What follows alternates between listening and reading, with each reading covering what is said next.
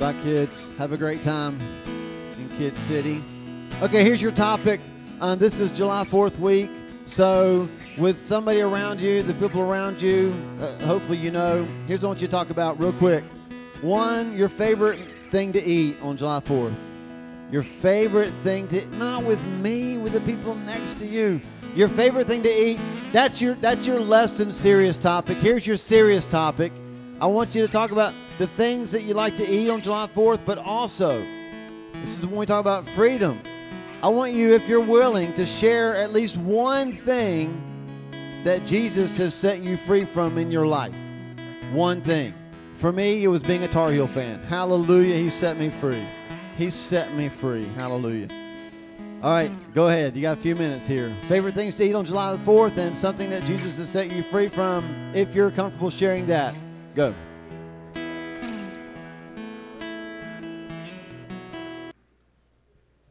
Okay, so just out of curiosity, this has nothing to do with the message, but what are some things that you like to eat for July 4th? I already heard hot dog. Grilled hot dogs, that's right. You got to make a difference because boiled hot dogs, not nearly as good. Grilled corn on the cob. Anybody else feeling grilled corn on the cob? Okay, you got some friends. I was not sure about that. Steak. Really? Who likes steak on July 4th? Who likes steak at any time? Okay, yeah. Anytime. Even on February the 30th, I like steak. Barbecued ribs, watermelon. What I hear? Funnel cake. Do you make your own funnel cake for July 4th? Really? Wow. I know where I'm going. Funnel cakes. Fantastic. Anything else? Strawberry pie. We heard watermelon a couple times. Ice cream. Homemade ice cream. Okay. I said we go eat now. Got y'all. I'm drooling up here. Um, just out of curiosity, if anyone wants to say, you don't have to, but things that you've been set free from.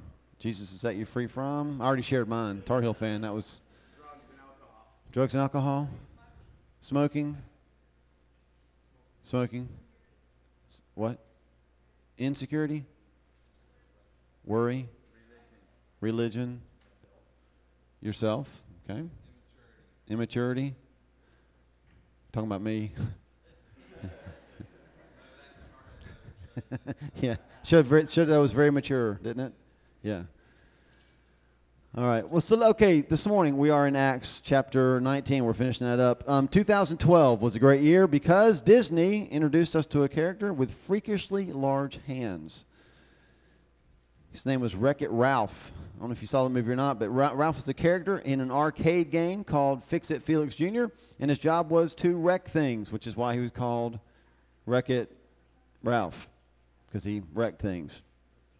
So in the movie, here's what happens. I'm trying not to give it away. He gets treated very badly because he wrecks things and he starts wanting to be the hero. So I'm going to show you short clips. You can kind of see how, how things go in his life. Um, they're having this big 30th anniversary party because the game is turning 30 years old, and we're going to show you this clip just so you get a feel for Ralph's world. Here we go. really outdone yourself, Mary. Oh, and look! There's all of us at the top. Each apartment is everyone's favorite flavor. Norwood's is red velvet, Guilty. and lemon for Lucy, rum cake for Gene, and for Felix. Hey, Mary. Um, what, what's the flavor of that mud that I'm stuck in there? Oh, uh, chocolate. Not, never been real fond of chocolate. Well, I did not know that. One other little thing, I hate to be picky, but, you know, this angry little guy here oh might be a lot happier if you put him up here with everyone else. See that? Look at that smile. No, no, no. You see, Ralph, there's no room for you up here. Well, what about this? We can make room. Here, we can take turns. Easy. How about we just eat the cake? Hang on. Felix needs to be on the roof because he's about to get his medal. Well, then how about we just take that medal and give it to Ralph for once? Would that be the end of the world, Gene? Now you're just being ridiculous. Only good guys win medals. And you, sir, are no good guy. I could be a good guy if I wanted to, and I could win a medal. Uh huh. And when you do, come and talk to us. And then would you finally let me be on top of the cake with you guys? If you want a medal, we'd let you live up here in the penthouse. But it will never happen because you're just the bad guy who wrecks the building. No, I'm not. Yes, you are. No, I'm.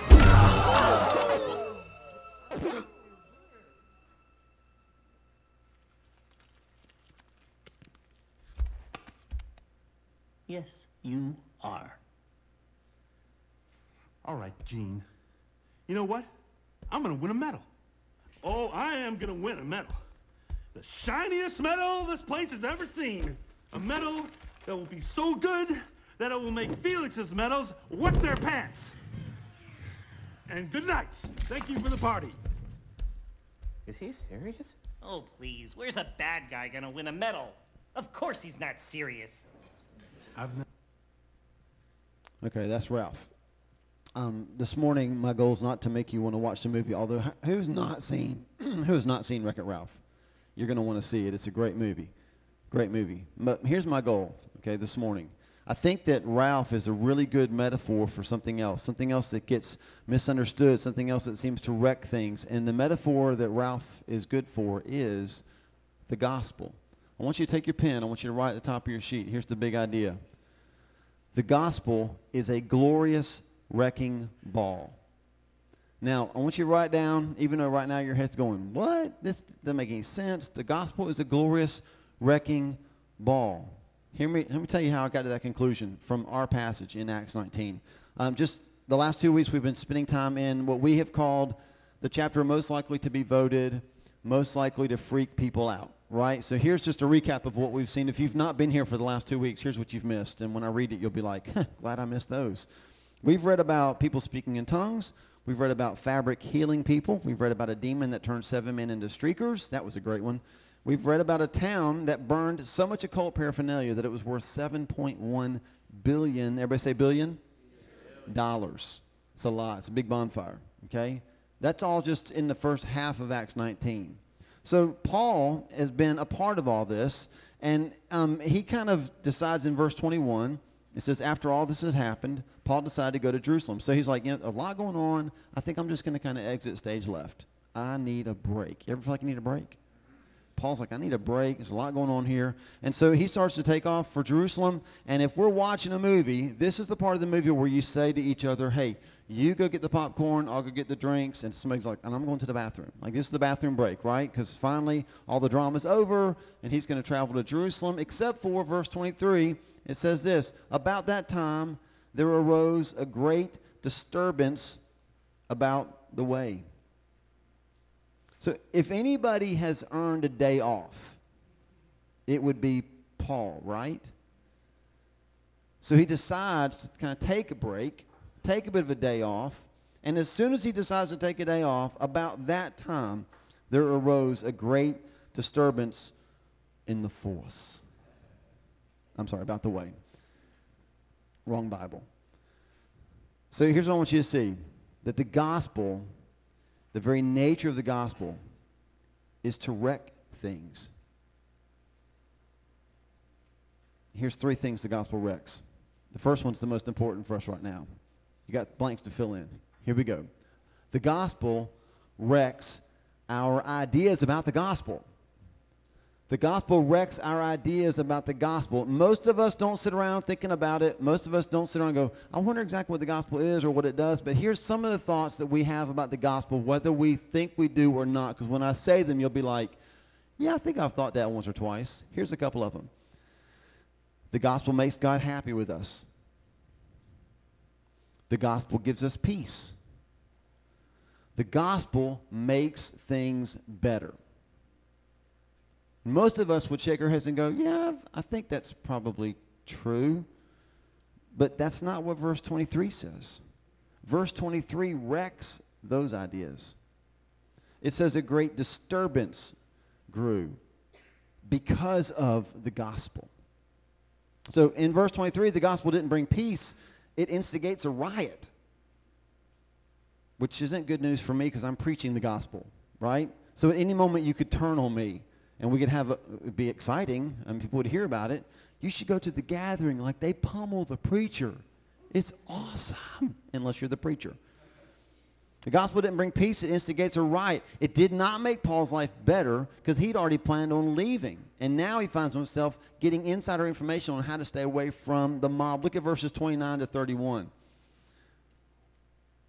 Soon the whole city was in an uproar.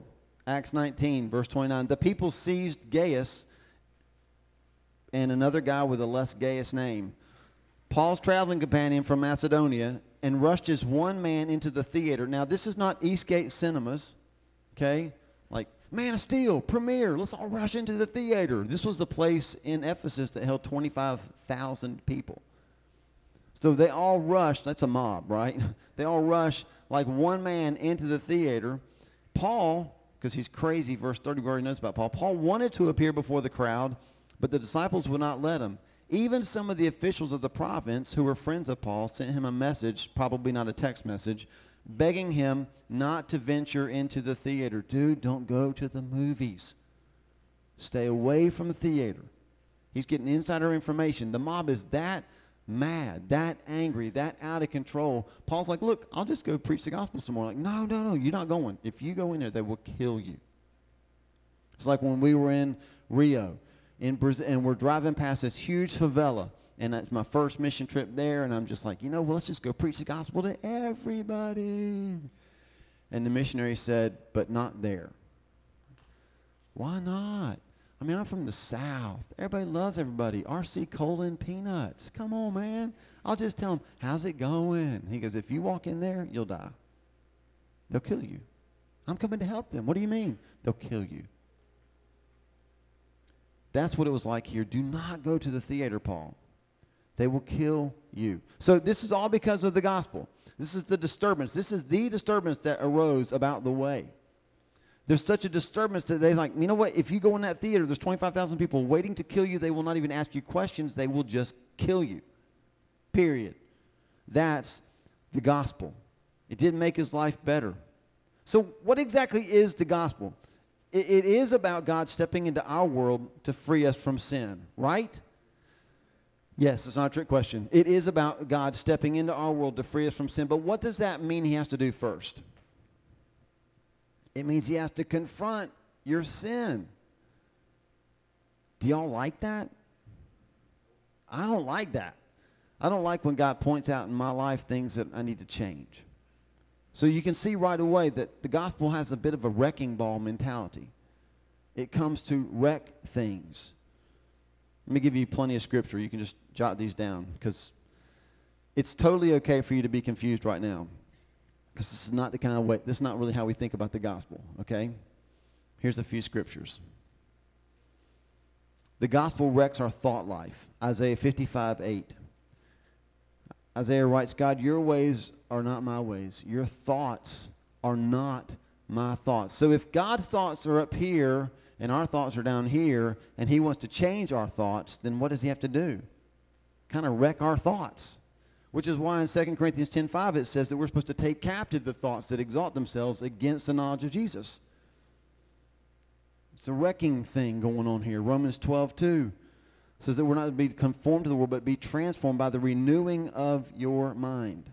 Now, some of us, look at the person next to you, some of this, it might take us longer to renew our minds because y'all are smart. For me, probably didn't take that long, right? Renew your mind.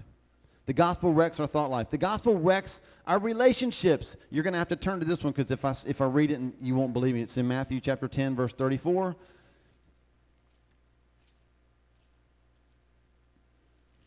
It's one of those things that you read and it says that Jesus said it, and then you have to read it again because you're like, what? There's no way that's in here. It's a great passage of scripture to make you want to find another church. Here we go. Matthew chapter 10, verse 34. Jesus says, Do not suppose that I have come to bring peace to the earth. I mean, how many of you right now, just me reading that, it just shattered your whole Christmas thing, right? Just shattered it. Jesus said, Don't suppose that I've come to bring peace to the earth. I did not come to bring peace, but a sword. I've come to turn a man against his father, a daughter against her mother, a daughter in law against her mother in law. I mean, his enemies will be the members of his own household. He wrecks our relationships. Listen, It doesn't mean that he's not the Prince of Peace. It doesn't mean that he doesn't want us to have peace with him and, and, and take care of our sin. Yes, absolutely. But Jesus did not come so that we could sing kumbaya and sing and, sing, and eat s'mores with everybody in the world. Which is really good news, right? Because look around the room. There's people in here that you don't like. And so you're like, I don't know, if, can I go to the same church with somebody that I don't really like? Well, he didn't come to make us all buddies. He came to bring a sword. His gospel wrecks things. The gospel wrecks the status quo. Matthew 11, 12 says that the kingdom of God advances by force. So let's not think for a moment that the gospel is about sitting back and chilling. The gospel makes everything better. Here in Acts 19:23 we see the opposite. The gospel disturbs things. And for most of us that's a little bit disturbing. The gospel is not a call to safety, it's a call to surrender your life to a king so he can use your life to bring in his kingdom. Okay, so do we at least have that? Even if you don't really like it, don't agree with it, the gospel does wreck our idea about the gospel. And now here's two specific things that it wrecks in this passage. It wrecks our value systems. That's number two. The gospel wrecks our value systems.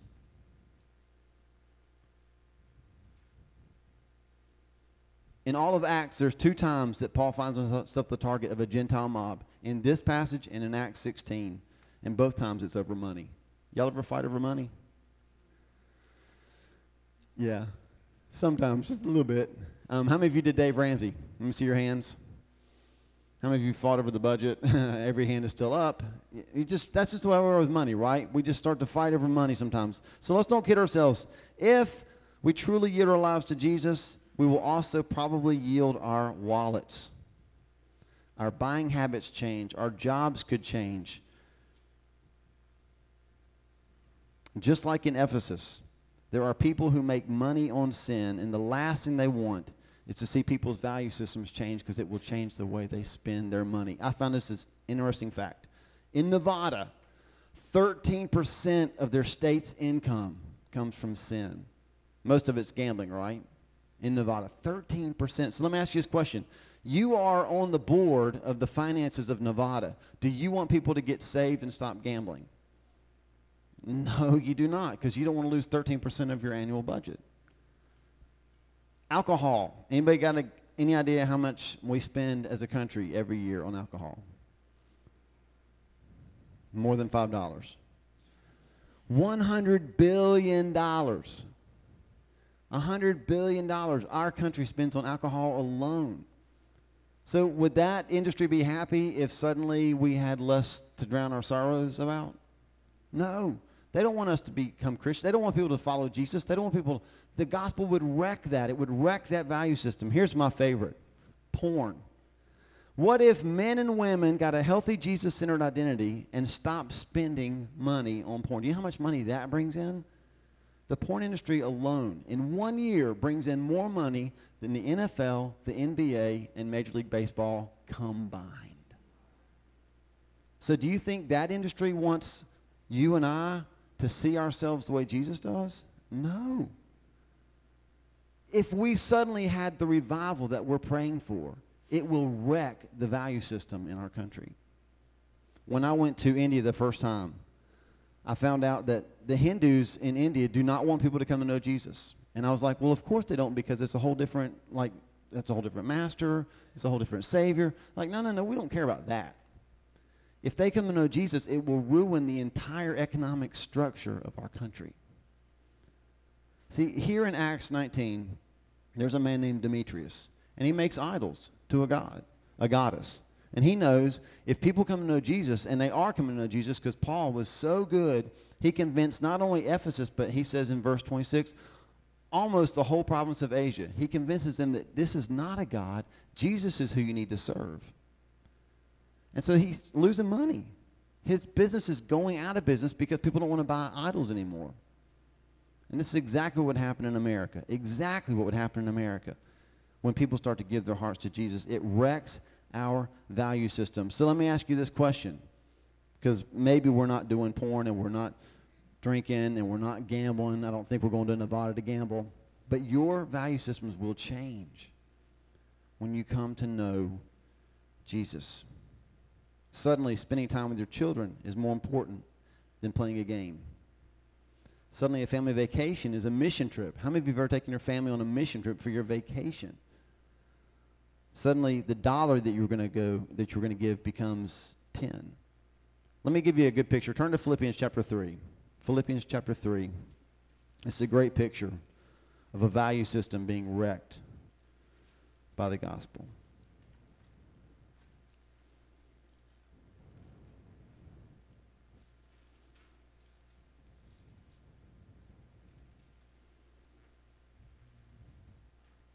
Philippians chapter 3, verses 7 to 11. Here's what Paul writes Whatever was to my profit, I now consider loss for the sake of Christ. What is more, I consider everything a loss compared to the surpassing greatness of knowing Christ Jesus my Lord, for whose sake I have lost all things. I consider them rubbish that I may gain Christ and be found in him, not having a righteousness of my own that comes from the law but that which is through faith in Christ, the righteousness that comes from God and is by faith. I want to know Christ and the power of his resurrection, the fellowship of sharing in his sufferings, becoming like him in his death, so somehow to attain to the resurrection of the dead. Paul's saying this I mean, the things that mattered to my life before, they do not matter now. The only thing that matters to me is that I may know Christ. What's Paul spending his money on when he writes that? His value system has changed. He no longer cares about the things he used to care about. Now all that thing is it's all rubbish.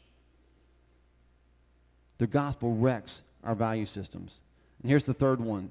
The gospel wrecks our religious practices. Verse 27 in Acts says this. Acts 19, verse 27. He says, There's a danger, not this Demetrius talking, there's a danger not only that our trade will lose its good name and will lose money, but also that the temple of the great goddess Artemis will be discredited. And the goddess herself, who is worshipped throughout the province of Asia and the world, will be robbed of her divine majesty. Here's what that means it, it means the people would no longer come to the temple to worship this goddess. It means that they'll no longer be able to buy the idols that, that build personal shrines in their homes. And so, just to sum it up, it means this the gospel will wreck our religious practices. Look at the person next to you. Do they look religious to you?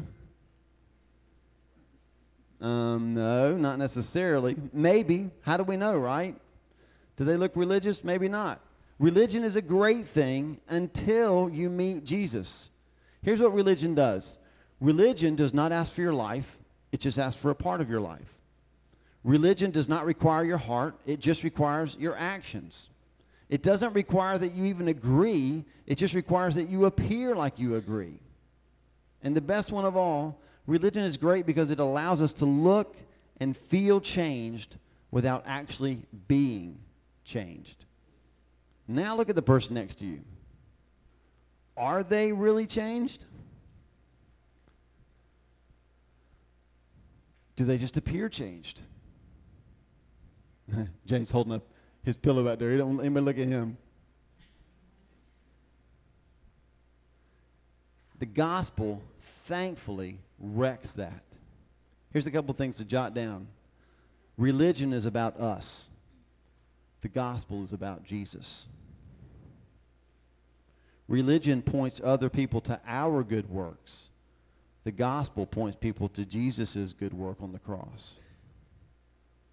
Religion validates me the gospel vilifies me. Now, vilify, that's a word we don't use a lot. We probably should, right?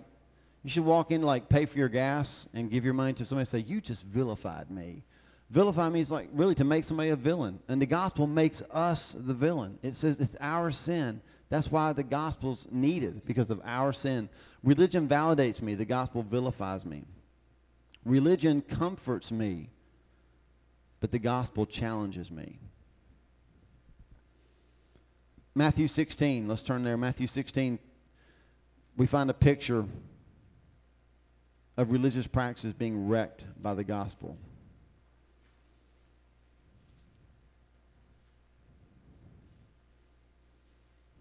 Matthew 16, starting in verse 21.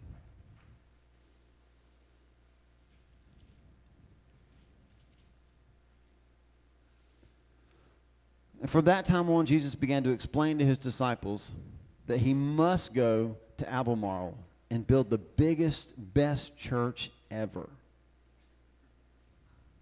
Is that what it says? Some of you are like, I got to get that Bible. I like that Bible. From that time on, Jesus began to explain to his disciples that he must go to Jerusalem and suffer many things at the hands of the elders, chief priests, and teachers of the law, and that he must be killed and on the third day be raised to life. Now, how many of you would agree that that one verse sums up the gospel?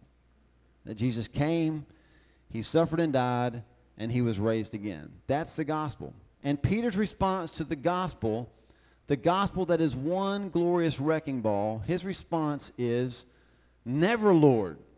This shall never happen to you. Peter suddenly got really, really courageous, really bold, and he rebuked Jesus. Would you like to do that? I'm not signing up for that gig, right? Uh, hey, Jesus, uh, come to Rebuking 101. We'll practice on you. Not going to happen. But Peter took Jesus aside, at least he took him aside and did it privately, and began to rebuke him. Never, this shall never happen to you. And Jesus turned and said to Peter, Get behind me, Satan. It's not a good day. When Jesus calls you the devil, that's not a good day. You are a stumbling block to me. I want you to get that. Apparently, it's possible to be a stumbling block to Jesus. Now, we're used to being a stumbling block to other people, but Peter became a stumbling block to Jesus. He became a stumbling block to the gospel. Jesus said, You don't have in mind the things of God, but the things of men. And then Jesus said to his disciples, verse 24, If anyone would come after me, he must deny himself take up his cross, and follow me. Here's the picture of a religious practice being wrecked by the gospel. Peter and the gang had this great gig, right? They're walking around with a trending Jesus, hashtag Savior of the world. And he is the thing, man. He's it. People love Jesus. Crowds follow him everywhere he goes. And Jesus says in that moment, guess what? This isn't going to continue because I have to go to Jerusalem and I have to die and I have to be raised again. And Peter says, No, no, no, no, no, no, no. Let's not mess this up. You're talking about dying. Look around, Jesus. There are lots of people that want you. You are their king. Religion loves things to stay the same. And Peter says, Jesus, don't go mess this up. Don't bring the cross into this. Have you noticed that the cross tends to mess things up a little bit?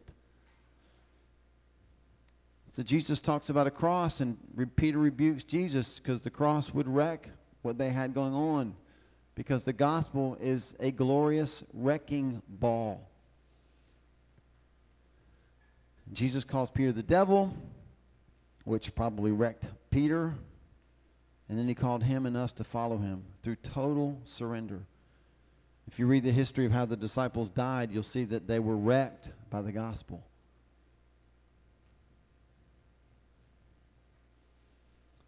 So, let me see if I can make all this make sense. The gospel is a glorious wrecking ball. It wrecks our ideas about the gospel. It wrecks our value system. It wrecks our religious practices. In, in short, it, it wrecks our lives. And if I've made you see that clearly, if I've done a good job, sweating all, if I've done a good job this morning of helping you see that, then here's what you're thinking about the gospel. You are thinking about the gospel the same thing that the characters in Fix It Felix Jr. thought about Wreck It Ralph. No, you're a bad guy. You, you just wreck things. Now do you start to see why people love church but don't always love the gospel? Because the gospel feels like all it does is get in the way. And if we had the courage of Peter, we might even say to Jesus, I rebuke you. You're getting in my way. Why don't you just be the good Jesus that everybody loves and preach about butterflies and harps and little baby wings on the back that we can sit on clouds and eat s'mores together. You just be that, Jesus, and I'm cool with that. But don't you start being the Jesus that talks about crosses and denying yourself and following me. Because if you do that, you're going to wreck what we got going on, Jesus. Don't you see what's going on?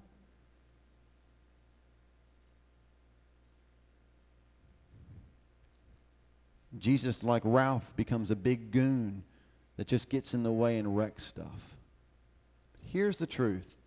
In the end, it's a bit of a spoiler alert, sorry, but it is Disney, so you know it's going to work out well. Ralph, even though he wrecked everything, that's the very thing that allowed him to restore a game back to what it was originally intended to be. And that is what the gospel does. It wrecks us so that we can become what we're supposed to be. Let me give you some scriptures. I want to make sure that you see this. Jeremiah 1:10. Just about done. Jeremiah 1:10. This one God's calling Jeremiah to go be a prophet. Um, let's just start in verse 9. Then the Lord reached out his hand and touched my mouth. Jeremiah was talking and said to me, Now I've put my words in your mouth. Verse 10 See, today I appoint you over nations and kingdoms. So he's appointed by God, and here's what he's appointed to do to uproot and tear down, to destroy and overthrow, to build and to plant. Now, let me just give you a little practical advice, okay? If you're ever a pastor and you get called to candidate at a church for their job, don't lead with that. Okay? Don't do that. Don't sit down and when they say, hey, Paul, what can you do for our church? Well, I'll tell you what, guys, now that you mention that, I feel like I've been called here by God to uproot and destroy. Because before you can even get to the build and plant, you're out. They're overthrowing you. Um, let's get you out. We got anybody named Joel? Come on, bring him in. They don't want to hear that. Don't lead with that. Hey, you're not going to be a pastor, right? You're just going to work in a job, at a job.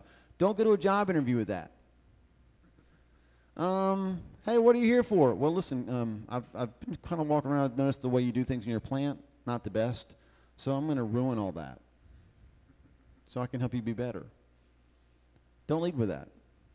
This is not what people like to hear. But this is exactly what the gospel does. Jeremiah 31 28, towards the end of this book.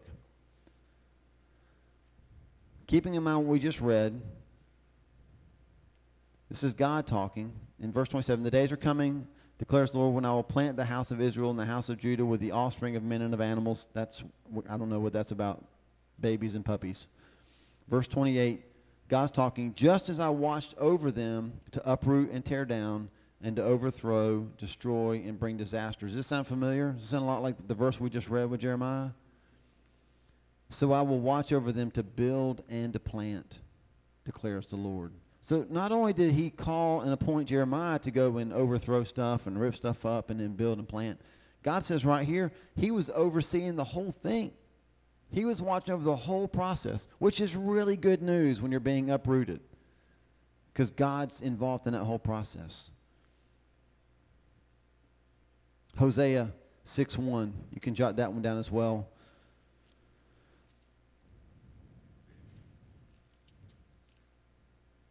God says, Come, let us return to the Lord. He has torn us to pieces, but He will heal us. He has injured us, but He will bind up our wounds. Here's what I want you to remember two statements. I don't want you to forget them. At the bottom of your sheet, I want you to fill in the two blanks. I don't want you to ever forget these, okay? Number one, the gospel wrecks us to rebuild us. The gospel wrecks us to rebuild us. How many of you have ever been in military service? Raise your hand.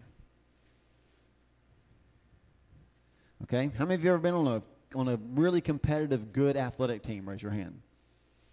Okay, so you have two things in common: jerks for coaches and drill sergeants. And it is their job to tear you down so they can build you up. We don't like to talk about the gospel like that, but that's what the gospel does. Do you, I mean, you read your Bible, right? And when you read your Bible, do you ever, sometimes we read the Bible and go, oh, that's my life verse, right? But sometimes we read the Bible, and if we're honest, we read it and go, oh, I'm not highlighting that one. I'm not going to journal about that one. I'm going to act like I never read that one. But that's what the gospel does. The gospel is a glorious wrecking ball. Just like Wreck It Ralph, it wrecks us, it tears us down so that it can rebuild us. That's the good news. John 10:10 10, 10 says that there is a thief and he comes to steal, kill and destroy. Um, not sure if I'll ever preach this message, but someday maybe I will. I have a, a message called "Who Needs the Devil When I Have You," and it's based on that verse. And the the basic idea of that message is, the devil doesn't need to show up in our church to steal, kill, and destroy because we're taking care of that for him. We're stealing, killing, and destroying our own selves. Great message. I should probably whip it out and preach that one. I got a country song to go with it and everything. It's fantastic. But here's what I want you to understand. The gospel wrecks us to rebuild us, but according to John 10:10, 10, 10, the devil wrecks us to remove us. So if you're smart, and I know all of you are, you've already figured something out. Wait, wait. The gospel wrecks us. The devil wrecks us. There's something common there, right? And what is it? We're going to get wrecked. It's probably not a matter of if, it's a matter of when. We're going to get wrecked. Now look at the person next to you. And you can tell, have they been wrecked? well, I didn't want to say anything, but they do kind of smell bad. It's just a matter of time before we get wrecked. And so here's the thing. The only difference between being, between being removed and rebuilt is simply who holds the hammer and who holds the pieces. That's it. When we give both of those to Jesus, He's able to rebuild us the way that we were intended to be all along. Not that I'm saying you should go home and make this your daily prayer. Wreck me, Jesus. You know.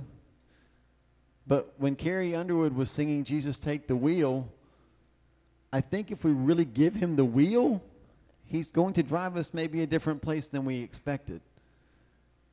Because none of us is choosing this. We choose the car wash.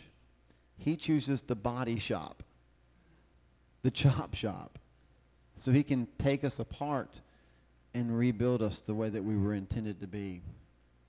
That's good news for you and I. Because some of us this morning were here and we're wrecked, right? Sometimes we're wrecked because of things that we've done. Sometimes we're wrecked because of things that other people do to us. Sometimes we actually and this is rare, are wrecked like Paul because we've actually preached the gospel. I mean, most of us, I don't mean this in a bad way, but I'm including myself here, most of us don't relate to that. We don't get wrecked because we did the right thing. We typically get wrecked because we did stupid things. Like run the red light and then woo, woo, woo, woo. You're sitting in the car going, Satan, this is Satan, this is Satan. No, it's you. You're stupid. You ran a red light. You were impatient and ran a red light, and they're going to get a ticket, and the, the policeman's not the devil. He's God, stopping you from being stupid so you won't do it again, kill somebody at the next intersection. We, we don't relate to being wrecked for the right thing. We typically can re- relate to being wrecked for the wrong things. So if we just don't do anything else this morning, let's just admit this. Most of us hold wrecked pieces in our hands. Most of us have wreckage in our own life. Whether you wrecked yourself or you're wrecked because of circumstances. I know um, we were talking earlier about about Dalton McSwain. I mean, I know that's that happened this week here. Somebody just he's he was here now he's gone, and that that'll wreck you, won't it? If you know somebody like that and say he's gone, that'll wreck you. I know some other people this week. This was a week that wrecked them. It's not hard to become wrecked. But for some reason, it can be hard to take those wrecked pieces and say, you know what? If Satan holds these pieces, he will remove me. That's his goal. But if I give them to Jesus, he can rebuild me the way that I was intended to be from the very beginning. That is the gospel according to Ralph. And it all starts with us accepting the fact that the gospel is a glorious wrecking ball.